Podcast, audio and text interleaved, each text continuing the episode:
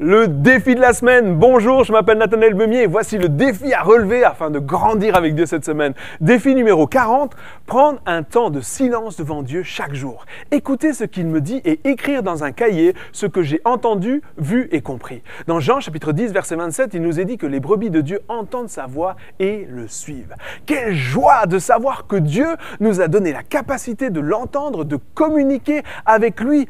Entendre la voix de Dieu, c'est le chemin l'intimité avec lui, d'une relation avec notre Créateur. Donc cette semaine, je vais faire comme le prophète Samuel et dire, parle Seigneur, ton serviteur écoute.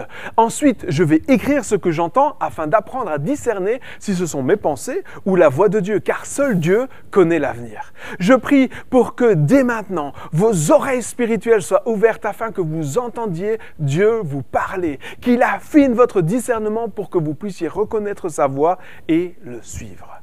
N'hésitez pas à inviter des amis à relever ces défis et partager ce que vous vivez afin d'encourager d'autres à les relever également. À la semaine prochaine.